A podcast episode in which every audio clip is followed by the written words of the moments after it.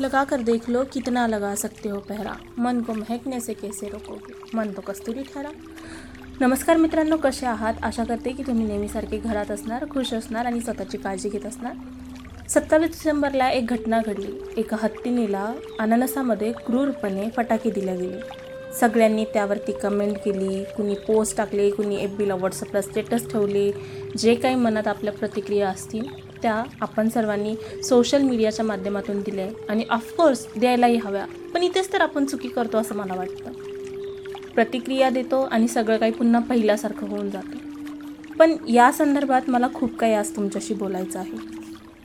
निसर्गासाठी छोट्या मुंगीपासून ते अजस्र हत्तीपर्यंत छोट्या पक्षापासून ते माणसापर्यंत सगळे काही प्रिय असतात. सृष्टी हीच शक्ती आणि सगळी तिची लेकरे तिच्यासाठी समान असतात.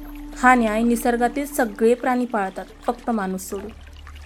कुठलाही प्राणी मादीच्या इच्छेविरुद्ध तिचा उपभोग घेत नाही. कुठलाही प्राणी भूक नसताना दुसऱ्या प्राण्यावर हल्लाही करत नाही. पण स्वतःच्या महत्त्वाकांक्षेसाठी आईबापाच्या डोक्यावर दगड घालणारी क्रूड हिडगी जात ही फक्त माणसाची असते. त्याला हत्तीच्या जीवाचं काय पडलंय ना? नदीच्या मधोमध निश्चल उभी राहिलेल्या हत्तीचा फोटो सोशल मीडियावरती फिरतोय. त्या फोटोबाबतची कहाणी ही अत्यंत करून आहे. केरळच्या पलक्कड जिल्ह्यातील वेलियार नदीत उभ्या असलेल्या गर्भवती हत्तीनीचा तो फोटो आहे. सत्तावीस मे दोन हजार वीसला केरळ राज्याच्या एका फॉरेस्ट ऑफिसरने मोहन कृष्णनने माफ कर बहिणी म्हणून एक पोस्ट त्याबद्दल शेअर केली आहे. सायलेंट व्हॅलीमधनं एक हत्तीनी पलक्कड जिल्ह्यात भुकेनं व्याकुळ होऊन फिरत होती. तिला कुणीतरी फटाक्यांनी भरलेला अननस खाऊ घातला.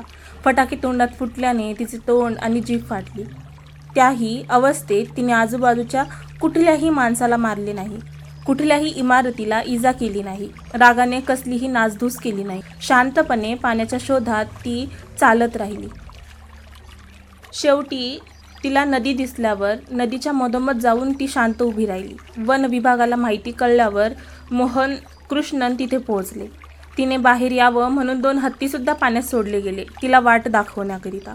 पण ती बाहेर आली नाही. पाण्यात डोकं खुपसून निश्चल उभी राहिली. दिवसभर वन विभागाने प्रयत्न केले पण पाचच्या सुम सुमारास तिने जलसमाधी घेतली. पोस्टमॉर्टममध्ये कळालं की ती गर्भवती होती. मोहन कृष्णांनी लिहिलंय आम्ही तिला बाहेर काढण्याचा प्रयत्न करत होतो. तिने तो नाकारला. माणसाच्या कृतीचा तिने केलेला तो निषेध होता. तिला त्यांच्यावर विश्वास ठेवावा वाटला नाही. तिने नदीतून बाहेर येण्याचं नाकारलं. वीस महिने लागतात. हो वीस महिने वीस महिने लागतात एका हत्तीचं बाळ बाहेर यायला. नदीत उभी राहिलेली तेव्हा तिच्या काय भावना असतील? तिच्या पोटातल्या बाळाला फटाक्यांच्या वेदना होऊ नये म्हणून बाहेर नसेल का आली ती? वेदना सहन करण्याच्या पलीकडे गेल्या म्हणून बाळ सुरक्षित राहिलं पाहिजे म्हणून पाण्यात डोकं खुपसून निश्चल उभी राहिली असेल का ती? बाराशे फुटाचा कडा हिरकणी फक्त बाळाला दूध पाचता यावं म्हणून चढून गेली होती. आई पण निभवण्यासाठी आई स्वतःचे प्राण पणाला लावते. मग ती माणसांची असो की प्राण्यांमधली? एका गर्भार हत्तीनीला फटाके चारून काय मिळवलं आपण?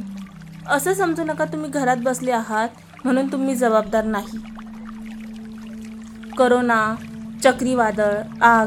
ही सगळी प्रलयाची रूपे भूतकाळात केलेल्या पापाची गोळाबेरीज असेल का? असा प्रश्न मी फालतू म्हणून उडवून लावणार तेवढ्यातच नदीच्या पाण्यात निश्चल उभ्या राहिलेल्या हिरकणी हत्तीनीचा चेहरा माझ्यासमोर येतो. डोळ्यात खळखळणारं पाणी थांबवणं मुश्किल होऊन जातं. एका मुख्या आईच्या आक्रोशाचा न्याय कदाचित माणसांनी बनवलेल्या कोर्टात नसणार. पण लक्षात ठेवा जेव्हा निसर्ग न्याय करायला उतरेल ना तेव्हा तुमच्या गर्वाची तुमच्या नीचपणाची मस्ती जिरवल्याशिवाय राहणार नाही. त्या मृत्यूचा न्याय हवाच. कधी न भेटलेल्या प्रिय हिरकणीसाठी. मित्रांनो मला नाही माहिती की त्या व्यक्तीला त्या अननसामध्ये त्या हत्तीनीला फटाके खाऊ घालून काय मिळवलं असेल त्याने. पण मला एवढं कळतं की आपण जनावरांची काळजी घेतली तर तेही आपल्याला कधीच त्रास देणार नाही. त्यामुळे स्वतःचे फॅमिली मेंबर जसे खुश राहावेत असं वाटतं ना तसंच इतरांनाही त्रास होणार नाही याची सुद्धा काळजी घ्या. लवकरच भेटूया नेक्स्ट एपिसोडमध्ये तोपर्यंत काळजी घ्या आणि जास्तीत जास्त लोकांना माझी ही लिंक शेअर करा. खुश रहा हॅपी रहा. तुमची मैत्रीण सोनाली.